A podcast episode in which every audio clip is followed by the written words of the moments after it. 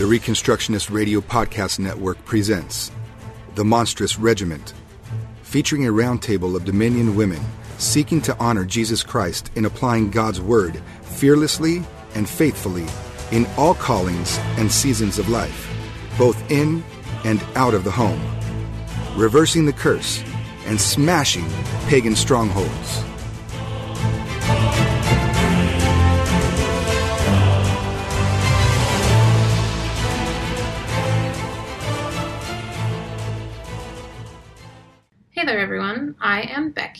You are listening to The Monstrous Regiment, of which I am probably the least qualified and saltiest monster. Keep in mind that I am a Facebook's resident ring nosed, immodest hippie, and if you are easily triggered by single women speaking their minds while having blue hair, then I recommend that you move just gently on over to the Transformed Wife blog or pick up Doug Wilson's new romance novel. I promise you that the misogyny and spelling errors will surely soothe your minds. In all seriousness, writing this particular podcast was kind of a labor of love for me. Um, it was something that caused me a little bit of anxiety over the last couple of weeks, uh, and not just because I'm following Sarah and Kate, who are my brilliant and engaging sisters, but because this topic is one that is really dear to my heart. Um, I want to talk about the reconciliation of ourselves to our bodies. Uh, I wanted to do this topic justice and communicate truth to those who have not been able to love and relate to their bodies, which is a struggle that I think we are all intimately familiar with. Um, but it's something that we may not have been able to address uh, or acknowledge, especially uh, in the context of a church setting or a church um, childhood. Uh, when you grow up in Christian evangelical circles, body image, self love, body positivity, those are all phrases that are kind of taboo.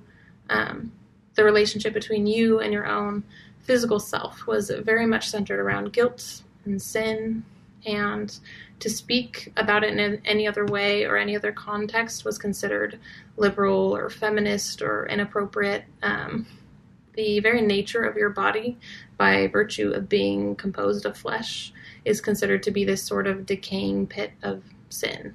You know, unholy, unclean, ungodly. Your body is where your sinful desires sleep. Uh, and to be in touch with your body was to be in touch with your sin. Um, it was this sort of Gnosticism or dualism where your heart and soul belonged to God, but your body belonged to the devil, to the earth, to the the world, and you had to really separate yourself from it, to ignore it, to shroud it, hide it, keep it secret. Um, you weren't allowed to know it, uh, at least in my experience, and in a lot of the places that I have um, become acquainted with other Christians and other groups and things like that. Um, so a lot of that is personal experience and the experience of those that I have been able to talk to and getting ready for this podcast. Um, bodies in these contexts were really to be uh, controlled, regulated, uh, and most of all, feared. You know, you were afraid of your own body and that it might turn on you, and you had to really discipline it and regulate it. And the idea of having open palms and trusting God with it uh, was not something that we were taught, um, just on the whole, in church. And I really feel that it is just a tragic view of what God has created. Um, you know, Psalm 139 says, You created my inward parts, you wove me in my mother's womb. And to me, uh, and I am, of course, you know, I'm a poet, I love poetry, um, I'm very emotional, and, and those kinds of things. Um, the Psalms and, and music and poetry really speak to me. And uh, to me, uh, this formation of us in the womb by the hand of God is every bit as magical and mysterious and awe-inspiring, awe-inspiring, excuse me, as a night sky spilled over with stars or a. Um, I just learned recently about uh, bioluminescent algae and the way that it lights the whole ocean up with green and blue, and it's one of those anomalies that's absolutely uh, beautiful and it's a phenomenon. And the fact that he did that with us and for us is incredible to me and it's it's in that same vein of just just magic. You know, He made our bodies and He made them as the carriers of our souls. And that's incredible. And the entire Bible speaks of that link between the body and the soul. Um, it speaks of the importance of our bodies and compares the bride of Christ to a body with all its essential members, each with their own important function. And there really is no shortage of parallels in the Bible um, about the body, mind, heart, and bride of Christ. You know, the it talks about the eye as the lamp of the body, the tongue is the rudder of the ship. Um, First Corinthians says that our bodies are the temples of the Holy Spirit, which is something that you really have to take a moment to let sink in because it's it's a temple for the Holy Spirit. That's it's beautiful. It's incredible. It's something that we've heard so many times growing up that we don't stop and think about what that really means. Um, uh, you know, it talks about, of course, our bodies are not our own. We were bought at a price. Therefore, honor God with your body. Uh, but in general, the whole thrust of it is that we, uh, our, our bodies are not separate from us. They are us. We are them. We're all one. You know, we do get to put away our bodies whenever we die, but these bodies are part of us, and that's something that I think Scripture supports. And the idea that that sin lives in our bodies and we have to be afraid of them, versus the thing that Jesus said, which is that sin comes out of our hearts, um, and really our our bodies follow suit uh, with those sinful desires. I think that it, we've got it a little bit backwards in that area, um, and so it's it's one of those things that you look back on and you wonder why do we hate our bodies? Why do we have to hate our bodies? Because I think that so many of us do, you know, and in preparing for this podcast, I got to talk to a lot of people and connect with them uh, over their own relationships with their bodies and the vessels that God gave them. And the overwhelming consensus is, of course, that there's a disconnect and there is a fear. And um, a lot of people are on that sort of journey, excuse me, journey back to um, being reconciled with their bodies. So for me, I tried to search back in my memory for the first time that I was ever really ashamed of my body because I always have been, and it's something that I've fought so much. And um, I have a very distinct memory from from when I was probably five or six years old, um, looking down at my thighs in a pair of shorts, and um, you know I'm five years old. I'm this little girl, and I'm ashamed of myself that I don't look like the girls around me. Um, I used to imagine that young. I used to imagine like like cutting away flesh until I was a certain shape or, or smoothing it out. Um, I would dream about it from a very young age. There was just a very deeply ingrained sense of self deprecation and self hatred. Um, but I look back at photos of me at that age, and I was a little girl. I was beautiful. I was free. I was playing in the ocean or the park. Um, I wish that I knew how the very first seed of doubt and self hatred was planted. But I think that for most of us, it really begins in such subtle and uh, seemingly innocuous ways that it would be impossible to pinpoint where it began. Um, and that was something that I found true in all the people that I spoke to, where they can't remember where it started. They just know that it's always been there, and not just not just women, either men too. This um, set of boxes that needed to be checked as far as how they looked and what their appearance was and what it communicated to other people. Um, and so it was kind of it was kind of nice being able to connect with so many different people, a wide variety of individuals with different backgrounds and religions and body types um, and genders, and find that we have this plane of shared experience, um, this universal battle to take our bodies back, and um, this this fight against all of these external pressures that are pushing down on us all the time. Um, our bodies, especially of course, the female body is uh, sexualized and objectified to the point that, in the eyes of the entire world, even and especially Christian culture uh, and Christian circles, we are products, bought and sold, given and taken. The entire culture has sold us the this ideal female form that is, um, you know, the perfect balance of slender and curvy, um, smooth, hairless, without blemish. Um, the perfect female body is white, uh, effortless. It's effortless to maintain. Um, you know, it's uh, small nose, big eyes, straight teeth, um, and we as individuals are completely removed from the equation. And this this sort of marketability of our bodies is the very center of our lives and, and whether or not we make it. Um, you know, I read this really disturbing uh, article uh, by the Medical Institute for Sexual Health. Um, they reported a couple of years back that there was um, a steady rise per year, and this was back in I think 2016 or 17, um, in the number of teenage girls per year. So between the ages of 15, 18, 19, um, that were getting cosmetic surgery to make their genitalia look like that of a porn star's. And these again are children. They're young girls. Um, not even sure how some of them are getting access to this surgery, um, where they are mutilating themselves and and getting these completely unnecessary, painful surgeries so that they can look more like other women who are products who also have been surgically altered. Um, and they they ask these girls, "Why are you doing this? What is the drive behind this?"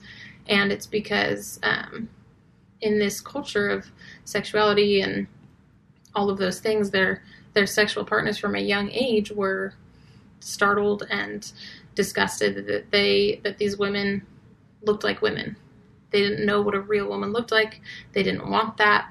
Um, and not only that, but they didn't want what women act like, which is people. They wanted these sort of submissive uh, sex robots. That's what porn educates people is real and is, is intimacy to the point that people were were and are altering their bodies in ridiculous, expensive, painful ways to literally be a product and that's really scary to me. Um, and it's something that it does not exist isolated from our culture as Christians. It's something that is even more propagated and perpetuated in Christian circles. Um, we are still in these in these little groups and and bigger groups. We're still products, um, not just women, men too, but especially women. We're products. You know, we are. Um, excuse me, we are vehicles. We are uh, baby makers, sex givers, meal makers. Um, you'll see the argument made again and again that we are we exist for men, for the pleasure of men, for the use of men, um, for a vehicle for lust that they've been nursing since puberty, um, and we are expected not only to keep that same uh, completely unattainable female form, but we have to be ashamed of it, be afraid of it, shield it in layers and layers of clothes, um, cover ourselves when our, we're feeding our children, uh, cover ourselves head to toe when it's hot outside. Our bodies are still marketable objects, but they're feared as these pillars of temptation, you know. Um, and this idea of us being like wrapped and gifted, uh, where all the way up until we are given to a man, that's when we're concealed and then we're unwrapped as a gift by them on our wedding nights. And it completely removes the intimacy from it, the partnership from it, and makes it a transaction. Um, and it's one of those things where uh, even children are sexualized and, and regulated in these groups. You know, if you go to any religious Facebook group, um, you will see a group of dudes innocently innocently, asking about how old a girl technically has to be before she can be wed and bedded, uh, which brings us kind of disturbingly back to this like ideal female form that is small and hairless and childlike, um, which is not surprising, but it is disturbing and and may possibly be for another episode. Um, but basically, we are taught from the beginning to be ashamed of our bodies to cover them, to be afraid of them. Um, we are taught, women are taught not just to use them to carry children, um, but to carry as many children as humanly possible in as little time as possible. Um, I can't tell you how many stories that I have heard directly from the mouths of women who were in a situation where they were having children back to back without any time to heal. Um, they were it was considered a responsibility to yield yourself again to your husband immediately after giving birth. Uh, for for his satisfying his urges and for um, you to be serving your duty. So it was very performance based. You know, um, I talked to one woman who is uh, tragically barren and always has been, and even though that she is a mother and has adopted, um, she's still in many Christian circles is not considered to be a, a real woman because she can't conceive children. So she is failing to perform basically, which is um, really, really sad. And I, I still see her get uh, into these situations where people are saying that she uh, has been in sin and that's why God doesn't open her womb and all these other things because your body is separate from you. God curses it uh, based on performance or blesses it based on performance. Um, and it's just a thing where how can you love your body or have a relationship with it if this is what you're taught? Um, now, don't get me wrong, the ability to connect with our husbands in an act of love and intimacy is beautiful. God created it. It's not a mistake. It's not something we should be ashamed of. Um, the healthy versions of it are good. Um, the ability to grow and carry children is incredible. It is pure magic. It's unbelievably cool. It's beautiful. I hope to get to do it someday. Um, but the reason that I bring these things up is because, you know, sex and fertility do not define us. They should not define us. Um, they are not the measure of our worth as women. Our worthiness as people is not dependent on our ability to perform in these or any ways. And it's not just women, it's men too. The idea that we have to perform, we have to prove our womanhood or our manhood by performing our roles, um, the way that this sort of toxic Christianity has laid out for us, which has absolutely nothing to do with scripture and everything to do with power dynamics and power religion. Um, excuse me, I lost my spot. Um, it's it's toxic. It's it's evil. It makes you separate from yourself and and despise yourself. Um, and having these lies ground into our minds from the beginning is something that just informs the way that you view yourself and yourself in the context of the rest of the world and in relation to other people. Um, and it just makes it so that you know how can you even have that sexual relationship with your partner if you don't feel comfortable in your own skin and if you're not at peace and at home in your own body um, before you share it with someone else. And I, I don't believe that that is Christ. I don't believe that that is acceptable, and I do not believe that we should accept it any longer. Um, now, in addition to sexual objectification, uh, the body has been used as an excuse for dehumanization all throughout history and that's something that we all kind of know and, and have talked about uh, a lot. Um, whether that's the color of a person's skin and hair, facial features, the way their culture is represented through physical appearance, their age, their gender, uh, white supremacy, patriarchy, and every form of power religion has to lean hard into those physical disparities as being representative of the tiers of what they see as a necessary hierarchy. So, um, those stupid arguments that you hear where it's like, you know, white people are genetically more intelligent than black people and therefore more fit to lead. Um, men being genetically more intelligent and logical than women and therefore more fit to lead and things like that. It's it's very base, um, ridiculous, kind of sad, um, very logical. Uh, always founded on trash statistics, bunk science. It all amounts to the same thing, which is I am entitled to be the one with power and privilege. And here's a set of superficial physical markers that make me feel comfortable saying that out loud. But they shouldn't.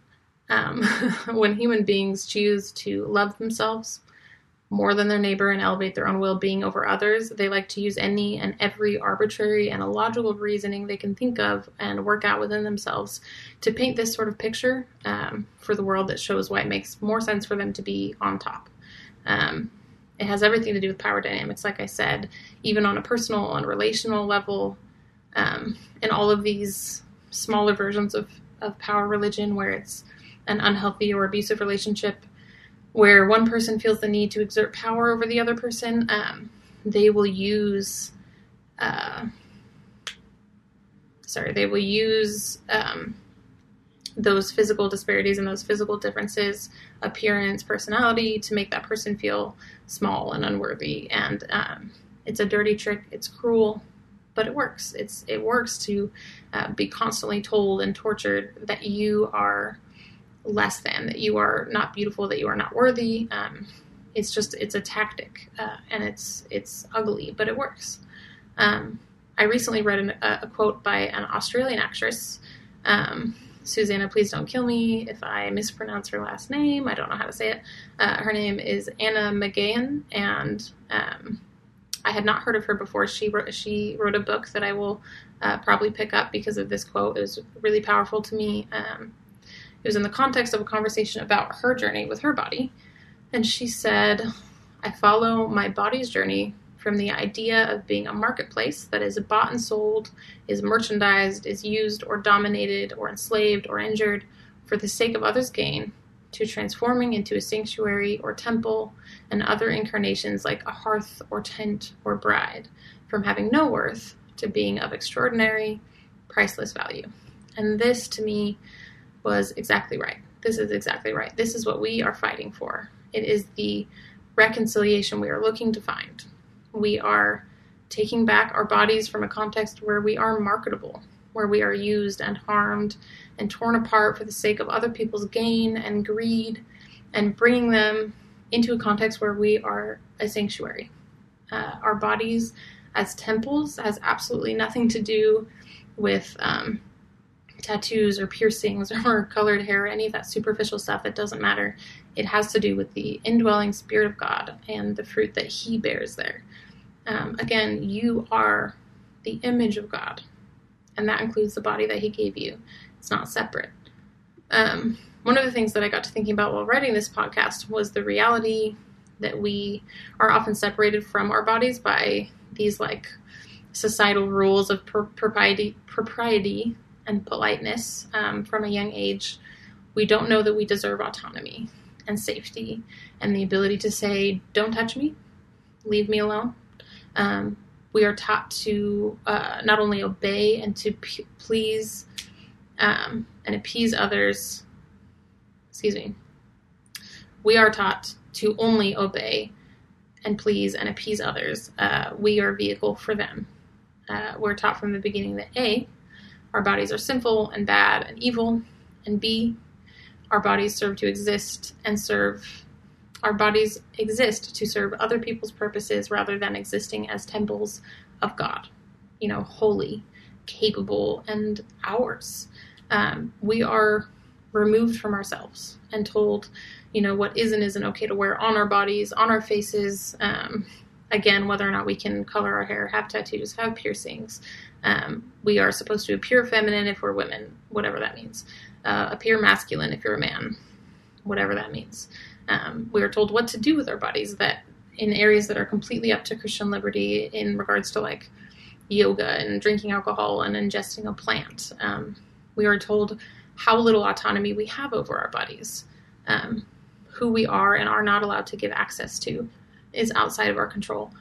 And in this whole process, which is a lifelong process, we are taken further and further away from ourselves. Um, and it's something that is tragic and heartbreaking and something that a lot of people are not even allowed to look at or address. Um, there are many people, even recently, who are that I've talked to personally, who are so abused and used and battered that the fight that they're in right now is to stay in their bodies. You know, deciding not to unmake themselves and get out the only way they know how to. Um, and that to me is heartbreaking. You know, th- these people are hurting themselves because it's the only thing that feels like a relief because it's this body that they hate and they want to escape.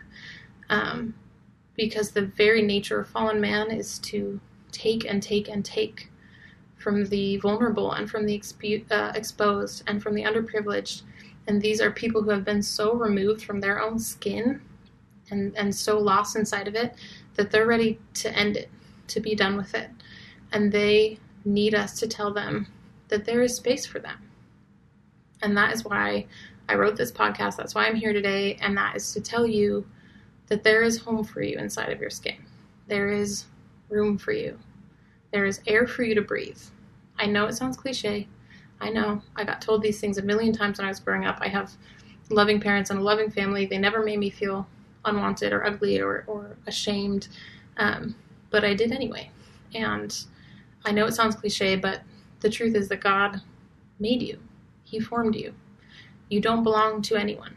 Your body does not belong to anyone. Your body is an extension of you. It's an extension of your personality and your unique soul. You know, um, you do need to take care of your body and, and be kind to it because it's something that God gave you and, and that you need to honor God with. Um, in the same sense that, you know, we don't want the ocean to be more full of plastic than fish, things like that, which, by the way, we sh- should want. um, we need to take care of our bodies. They're vessels. They're they're ours. Um, but that has nothing to do with how you look. It has nothing to do with how you wear your hair. Um, you know, my profession is as a hairstylist and a cosmetologist, and my favorite thing about my job is getting to meet and connect with all these different people and to help them find that outward expression that makes them feel the most like themselves. Um, because people are complex and beautiful and difficult and challenging and so completely different from one to the next and i love to help people find that balance and find that expression um, because learning to find healing in your body and learning to be reconciled to the sight of so much hatred and loss uh, is not wrong it's not vain or worldly or selfish it's christ alive in us. It's reconnecting the pieces that have been rent apart. Um, it does take time. It does take safe places and safe people. It takes tenderness towards yourself uh, that will have to be acquired over time. Um, it does get easier, I promise. When you are able to view yourself as a person and not as a marketable good, you no longer have to worry about being that smooth, carefree, porcelain image of unattainable perfection. You don't have to worry about what appears to be masculine or what appears to be feminine. You don't have to worry about what will sell you to any person or group of people. When I was talking to people to prepare for this podcast, I had um, a friend of mine tell me that she got great advice from a stranger while she was traveling. Uh, and he said, focus on your primary, meaning, you know, focus on the things that you're passionate about, focus on the people that you love. Um, because I think when you are looking forward and looking outward, it gives you a healthy and more clear perspective of your own self and the space you take up. Um, love God, love your neighbor, act justly, love mercy, you know, all those things that God showed us to do. You know, it's okay to find the medium through which you give and receive empathy and compassion, and it's okay to find out the unique way that you connect and share experiences. Um, I think that we all have one we all definitely have one. It's okay to take room to find that thing. Um, and it's it's especially okay to let your body be a part of that because it's a vessel and it's your home and it is your safe space. Again, it does not belong to anyone else. It belongs to you. And it's okay to find healing there. It's it's essential to find healing there, especially for so many people who have um, been used and been abused. Um, there's this poet I really like, and he he is he became famous uh, for writing a poem about his experience um, when he was raped, and because he was a man, no one believed him. Because he was a man, he was removed by so many people from his body and his uh, autonomy. And one of his lines of his poems, if I can remember correctly, was that he said, "When somebody has their body taken from them, do not try to take their body from them." people need to be connected to their bodies. They need to have ownership of their bodies. They need to have safety in their bodies. Um, autonomy, expression, personality, those are all things that belong to God. They're not wrong. They're not evil. They're good. Um, and that is really what I came to say. I think that it is a journey that we're on that is healing. It's hard.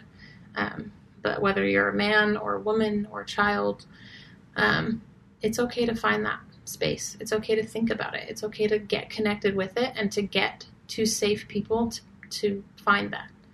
Um, so don't let anyone take your body from you. Take it back. Um, so that's it. You know, We are not our bodies, our bodies are ours. Um, we are not our bodies, and we will not be easily devoured. Thank you for listening to the Monstrous Regiment. We hope this podcast inspires and equips you to go and exercise dominion for Christ's kingdom. Terrible as an army with banners.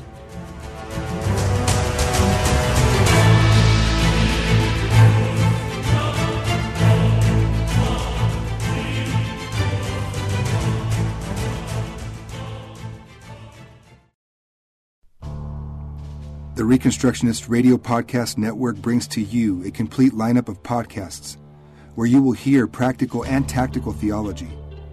Our desire is not simply that you consume our shows, but that you also live out your faith in every area of life. We can talk all day long about these things, but if we fail to put them into practice, then we fail as ambassadors of Jesus Christ our King. Subscribe now to your favorite Reconstructionist Radio Podcast Network shows or you can subscribe to the Reconstructionist Radio Master Feed, where all of the content we produce, including the audiobooks and audio articles, will pop up as soon as they are available. And don't forget to visit ReconstructionistRadio.com to volunteer as a narrator or to partner with this ministry financially. May the Holy Spirit stir you into action for Christ and His kingdom